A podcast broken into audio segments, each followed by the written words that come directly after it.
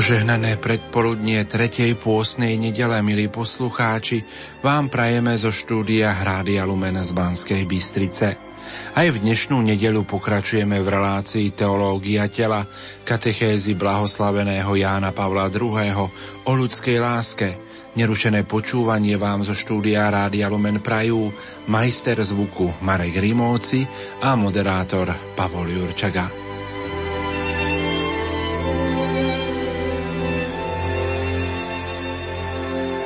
Daj nám vody na pitie, hovorí rozhorčenie Mojžišový ľud na púšti, lebo bol nahnevaný a utrápený od smedu. Na púšti totiž nebolo vody. Mojžiš na rozkaz Boží udral palicou o skalu a zo skaly vytriskla hojnosť vody. Touto skalou bol Kristus, tvrdí svätý Pavol.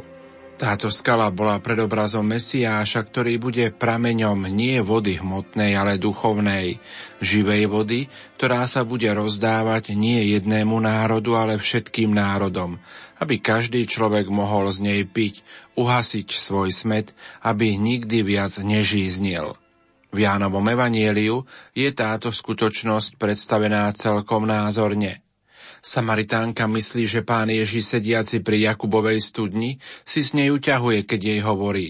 Keby si poznala Boží dar a vedela, kto je ten, čo ti hovorí, daj sa mi napiť, ty by si jeho poprosila a on by ti dal živú vodu.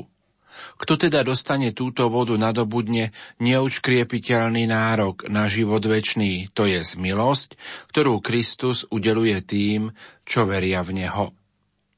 Milí poslucháči, v dnešnej relácii vám ponúkame rozprávanie na tému Pohlavná odlišnosť a jazyk tela. Hosťom bude otec Marek Iskra z bansko centra pre rodinu.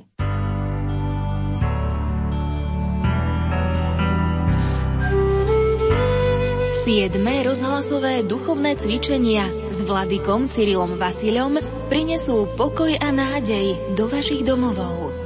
Tieto duchovné cvičenia budú bezprostrednou prípravou k sláveniu Veľkej noci, k sláveniu Paschy a teda najlepšou prípravou na ich prežitie je dobre prežiť celého veľkopôstneho obdobia, ktorými sa vlastne toto obdobie môže istým spôsobom zakončiť a môže byť bezprostrednou prípravou na jeho vyvrcholenie. Milostivý čas v rozhovore s Bohom budeme prežívať od čtvrtka 3. apríla do neskorej noci v sobotu 5. apríla. Vo chvíli, keď človek e, je prinútený vydať dôvody nádeje, ktorú má v sebe, hovoriť o viere, ktorú prežíva, tak nejakým spôsobom si ju viacej ozrejmuje a utvrdzuje. Nalaďte sa na chvíle, kedy bude Boh hovoriť k vám prostredníctvom otca arcibiskupa z väčšného mesta. State buoni se potete, tutto il resto è vanità. Jednoducho po slovensky povedané, buďte dobrí, pokiaľ môžete. Všetko ostatné je márnosť nad márnosť rozhlasové duchovné cvičenia počas pôstneho obdobia na vlnách katolíckého Rádia Lumen.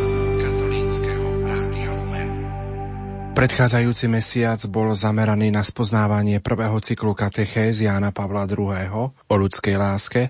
My sme hovorili o tej prvotnej skúsenosti prvých ľudí, samote, jednote a prvotnej nahote.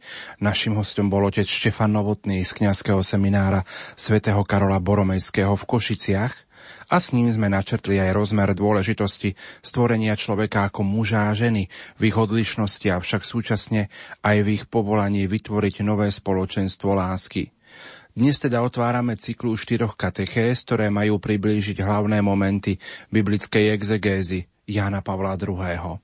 Ktoré to budú, Marek? Uplynulý mesiac sme naozaj teda v podaní otca Štefana Nomotného mohli počuť to priblíženie exegézy prvých dvoch kapitol knihy Genesis, tak ako ich vnímal Jan Pavol II. V týchto dvoch kapitolách sa nachádzajú zapísané pravdy o človeku, ktorý ešte nebol poznačený skúsenosťou hriechu. Začínajú opisom pôvodného Božieho plánu s človekom stvoreným na Boží obraz ako muža a ženy. Ježiš v polemike s farizejmi potvrdzuje, že on pôvodný otcov plán s mužom a ženou neprišiel zrušiť, ale naplniť hriech nám tento pôvodný plán urobil ťažšie viditeľným a preto Jan Pavol II vynaložil vedomé úsilie vyťažiť z prvých dvoch kapitol knihy Genesis maximum, aby nechal zažiariť čo najjasnejšie tomu prvotnému Božiemu plánu. My by sme nasledujúce 4 týždne chceli sa pozastaviť pri opätovnom vysvetlení si tých niektorých základných princípov, ktoré sú ako isté pravdy vpísané do našej telesnosti, a to už od stvorenia. Jedným z prvých princípov, ktoré by sme sa radi dotkli práve dnes, je to, že sme stvorení ako bytosti pohlavne odlišní, diferencovaní, že sme muži a ženy. Prečo je to teda dôležité, že sme takto ľudia rozdelení na mužov a ženy? Chceme sa pozrieť najmä na tento moment ľudskosti a ľudskej prírodzenosti. Dôležitosť a význam tejto pohľadnej odlišnosti si neskôr všimneme taktiež aj v kontexte povolania človeka k láske, ktorej muž a žena vytvoria celoživotné spoločenstvo dvoch osôb a o tom budeme vraviť v následujúce týždne. Hovoriť o význame pohlavnej odlišnosti v kontexte súčasnej kultúry sa môže zdať, tak povediac, nosením dreva do lesa. Predsa už malé deti vedia, že sú chlapcami alebo dievčatami. Prečo je tento argument teraz taký dôležitý? Áno, ľudská telesnosť je zásadne podmienená pohlavnosťou. Jestvuje teda v mužskej alebo ženskej verzii tela. Sme buď muži alebo ženy. Pohlavná charakteristika nie je len akýmsi vedľajším prvkom človeka, ale predstavuje jeho rozhodujúci charakter na vysvetlenie prírodzenosti a zdá sa, že naozaj už malým deťom je to zrozumiteľné, ale zdá sa, že aj nám dospelejším to až také zrozumiteľné v kontexte tej dnešnej kultúry nie je.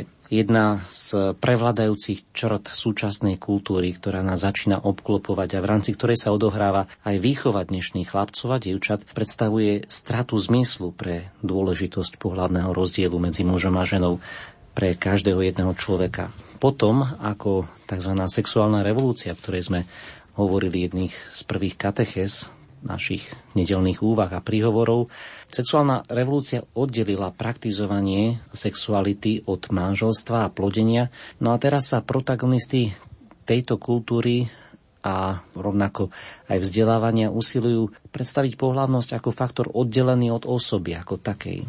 A teda už nie je úlohou pripísanej prírode, či som muž alebo žena, ale je to moja svojvoľná voľba, hovoria oni. A to bez zodpovednosti, bez mravného a sociálneho významu. Nebudeme teraz hlbšie uvažovať nad koreňmi tohoto kultúrneho fenoménu, ale chceme sa sústrediť a trošku viacej popísať dôležitosť a význam tej pohlavnej odlišnosti, k čomu vlastne smerujeme. Nachádzame sa v tom kontexte knihy Genesis, prvej a druhej kapitoly, kde čítame, nie je dobré, aby bol človek sám, chce mu dať pomocnicu hovoria kniha Genesis 2. kapitole 18. verši. A my sa môžeme tak pýtať, prečo Boh stvoril ženu ako pomocnicu. Bolo to len kvôli tomu, lebo Adamovi bolo treba pomáhať? Prečo teda radšej nestvoril iného muža, druhého muža Adamovi? Sexuálny rozdiel má svoj hlboký a má svoj bytostný a aj symbolický charakter. Každý kvôli sexuálnemu rozdielu naznačujeme niečo zo seba. Každý potrebujeme iné pohlavie, ktoré je odlišné od seba, aby sme mohli objaviť samého seba a svoju vlastnú identitu. Inak povedané, ja ako muž potrebujem vidieť a do svojho srdca prijať ženu na to, aby som vedel, že som muž. Rovnako žena spozná svoju identitu iba v pohľade na muža. A bez prijatia opačného pohľavia veru nevieme, kým sme.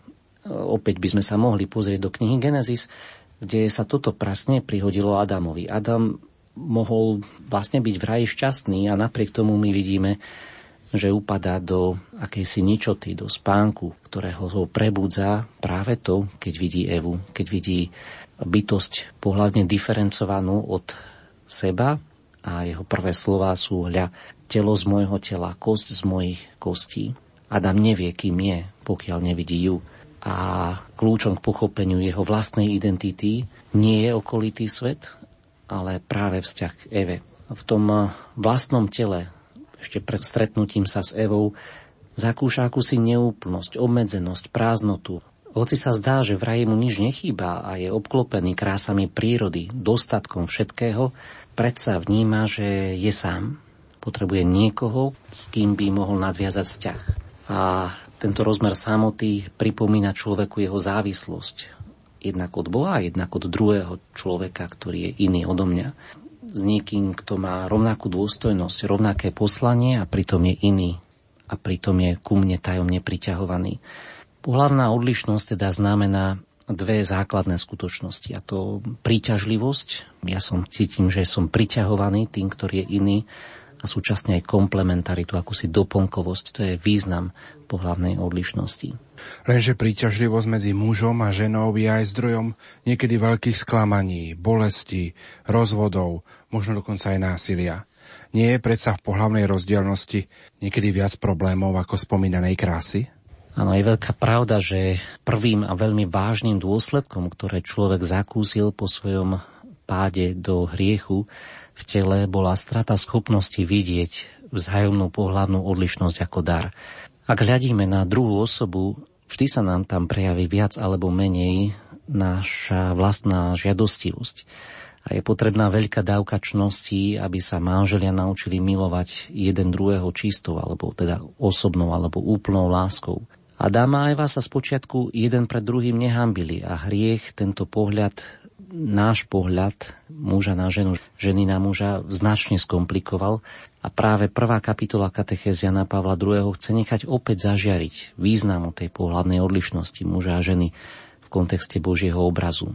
Je pravda, že pred Kristom rekonštrukcia tohoto pôvodného významu pohľadnej odlišnosti nebola možná. Vidíme to aj v Kristových slovách, keď Ježiš v polemike s farizejmi hovorí, že Mojžiš tak povediac musel, pre tvrdosť ľudských srdc dovoliť pre Židov napríklad aj rozvod, hoci na počiatku tak nebolo a my sme svedkami toho, že Kristus prichádza obnoviť pôvodný Boží zámer, urobiť ho na novo možným. Kresťanské zjavenie teda osvetľuje ľudskú skúsenosť telesnej odlišnosti ako niečo, čo je veľmi dobré. Je veľmi dobré, že sme muž a žena a že to je niečo, čo bolo veľmi krásne a fascinujúce nielen pre Adama, ale aj pre každého, kto príjme Krista do svojho života. V pravde teda vidíme, že ak sa stratí z horizontu uvažovania, nášho uvažovania a života viera, praktická viera, tak sa stráca aj základná schopnosť vidieť, že človek je stvorený ako muž a žena v tom kontexte niečoho, že je to dobré. Stávame sa jeden pre druhého skôr iba predmetom násilia alebo objektom zneužívania alebo využívania pre vlastný prospech. Prečo to hovorím? Možno kvôli tomu, lebo viera je darom svetla. Svetla, ktoré umožňuje uchopiť aj taký význam skúsenosti, takej základnej skúsenosti, ako to, že sme muži alebo ženy. A teda aj to, že sme pohlavne odlišní na pochopenie a prijatie tohoto faktu, my potrebujeme vieru. Toto je dnes opäť spochybňované, veľmi hlboko spochybňované. Kresťanský pohľad na sexualitu je teda racionálny, ľudský, ale aj inteligentný, hlbší a Dá sa povedať, že to je oveľa viac ako prax tzv. sexuálnej revolúcie, ktorá potom plodí práve to spomínané násilie, utrpenie a bolesť. Skutočne môžeme tvrdiť, že aj pochopenie takej základnej skúsenosti, že človek existuje stvorený ako muž a žena je podmienené prijatím viery v Boha? Áno, možno si to predchádzajúce generácie doteraz vôbec neuvedomovali, lebo si to nemuseli dávať do kontextu viery, ale domnievam sa, že je to naozaj tak. Súčasné ateistické trendy spochybňujú človeka práve v tomto najintimnejšom bode jeho ľudskej identity. Hovoria, že mužmi a ženami sa stávame, že máme právo výberu svojej pohlavnej identity minimálne v tom spoločenskom kontexte a správaní. My chceme povedať, že skôr než sa človek sám rozhodne, alebo skôr než ho začne ovplyvňovať a vychovávať okolitá spoločnosť ako muža alebo ženu, už predtým je chlapec alebo dievča, chlapcom alebo dievčaťom. Pričom za normálnych okolností je muž orientovaný na ženu a žena na muža.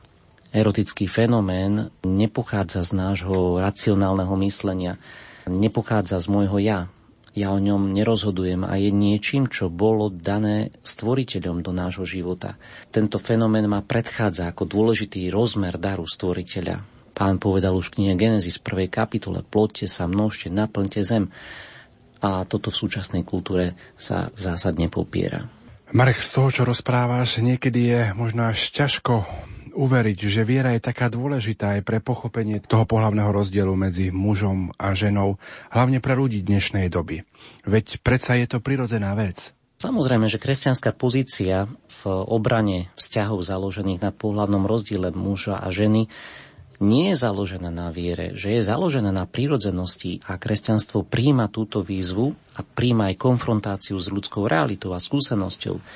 S pomocou viery sme však schopnejší doceniť všetky činitele ľudskosti, inštinkt, rozum, cit, túžbu, slobodu a dostať ich do vzájomnej harmónie. Ak viera chýba, tak potom aj sexualita je zdrojom a podnetom mnohej násilia, agresie, možno hámby a poníženosti. A práve viera dáva ten správny rozmer, správny kontext človeku ako osoby stvorenej na obraz Boha, ako muža a ženy, ako niečo, čo bolo veľmi dobré. Naproti tomu vidíme heslá, ktoré sú tak typické a súčasné pre dnu, súčasné svetské vyjadrovanie sa v oblasti sexuality. A tieto heslá, ak sa na ne pozrieme, sú väčšinou povrchné, urážlivé alebo hanebné vo svojich obsahoch. Skúsenosť pohľadnej odlišnosti v kontexte viery my vnímame oveľa obsažnejšie, ba dokonca vnímame, že iba viera dokáže odhaliť to kľúčové hlboké jadro osoby človeka, ktorý je stvorený na obraz Boha ako muž alebo ako žena.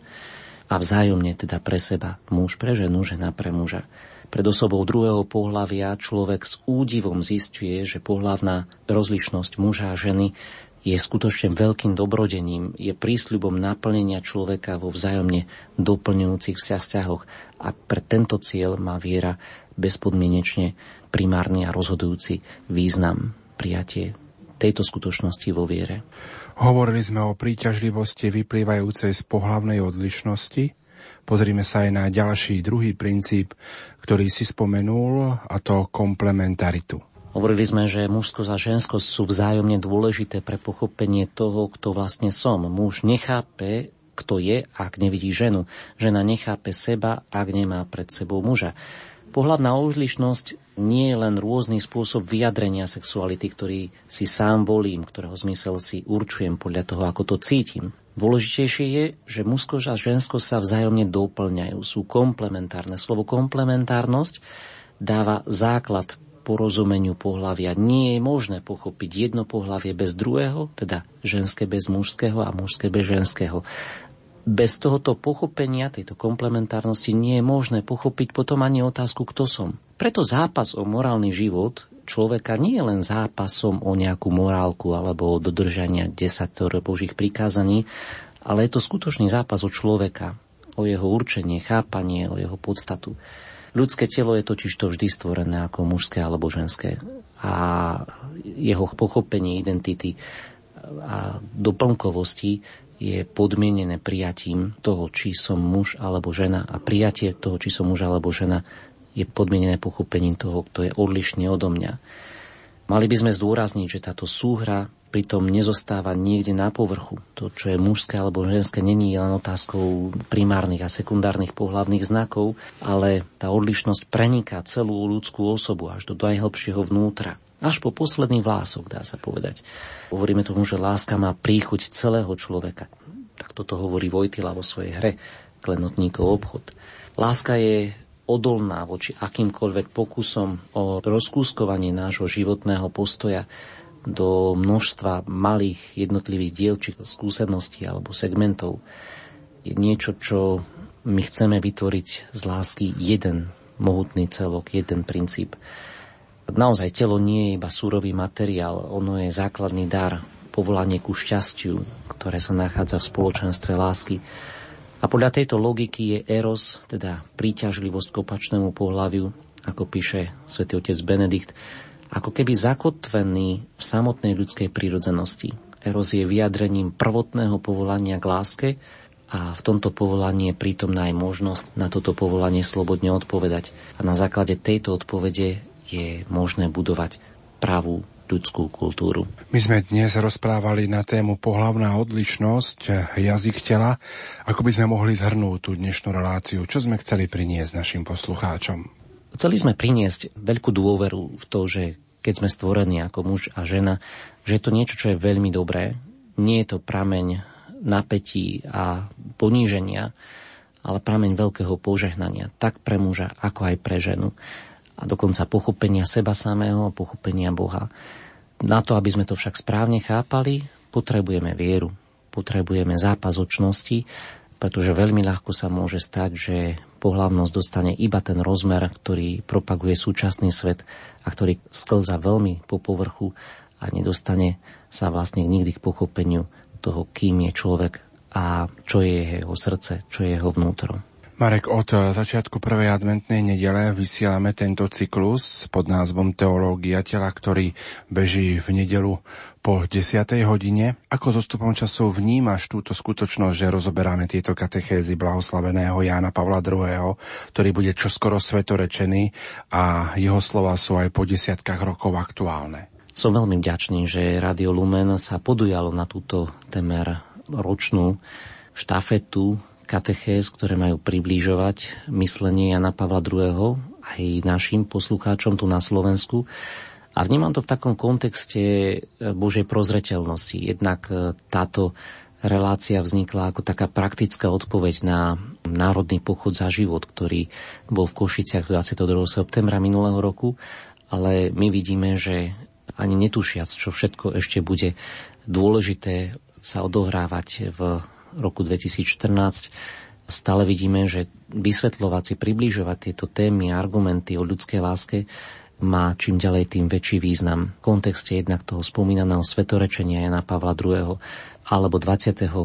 výročia listu rodinám, po prípade aj v kontexte mnohých zápasov o ľudskú rodinu, ktoré sa odohrávajú čím ďalej tým viac v našom národe aj v našej európskej kultúre na pôde tak zákonodárneho zboru našich poslancov, vlád, ale aj na pôdach našich škôl.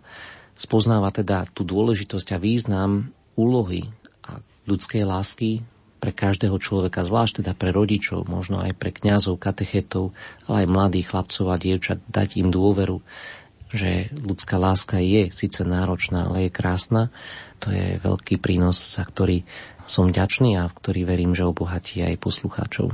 Ak pán Boh dá a dožijeme, stretneme sa opäť o týždeň. Čo bude našou ďalšou témou? Chceli by sme o týždeň opäť e, zostať pri takej reflexii niektorých zo základných princípov z prvého cyklu katechézia na Pavla II. Pozreli by sme sa na tú skúsenosť lásky medzi mužom a ženou. Teraz sme mali skúsenosť pohľadnej odlišnosti, ale tá nám hovorí o tom, že tá odlišnosť je určená pre lásku a tú osobnú lásku medzi mužom a ženou nazývame, že to je snubný kontext, snubný kontext, ktorý nám hovorí samotné telo, že sme určení jeden pre druhého. Teda budeme hovoriť o skúsenosti lásky a snubnom význame tela. Začiatkom apríla pre vás pripravujeme rozhlasové duchovné cvičenia s arcibiskupom Cyrilom Vasilom z Večného mesta. Biskup William Judák. Verím, že z úst tohto vynikajúceho teológa a kazateľa Vladiku Cyrila zaznejú naozaj podnety, ktoré budú veľa znamenať pre náš život. Už po siedmý raz prináša Rádio Lumen prostredníctvom rozhlasových duchovných cvičení svetlo Ježišovho Evanielia. Spoločne sa modlíme za toto veľké podujatie. Biskup Stanislav Stolárik. Zvolená téma pána arcibiskupa Cyrila Vasilia je podľa mňa zvolená veľmi vhodne. Môže osloviť nielen veriaci, ale aj neveriaci. Čnosti totiž nehovoria o tom, čo je zakázané alebo čo sa zakazuje, ale o tom, čo treba robiť, aby sme boli stále viac ľuďmi. Preto všetkých, ktorí toto chcú, pozývam k počúvaniu pôstnej duchovnej obnovy. Od čtvrtka do soboty pred piatou pôstnou nedeľou rozhlasové duchovné cvičenia vo vysielaní Rádia Lumen. Oslavte spolu s nami Sviatky Ježišovho zmrtvých vstania. Milí poslucháči, v uplynulých minútach sme vám ponúkli rozprávanie na tému pohlavná odlišnosť a jazyk tela. Hosťom bol otec Marek Iskra. O týždeň vám ponúkneme rozprávanie na tému skúsenosť lásky a snubný význam tela. Hosťom bude pán Ján Jendrichovský. Požehnanú tretiu pôstnu nedelu vám zo štúdia Hrádia Lumen prajú majster zvuku Marek Rimovci a moderátor Pavol Jurčaga.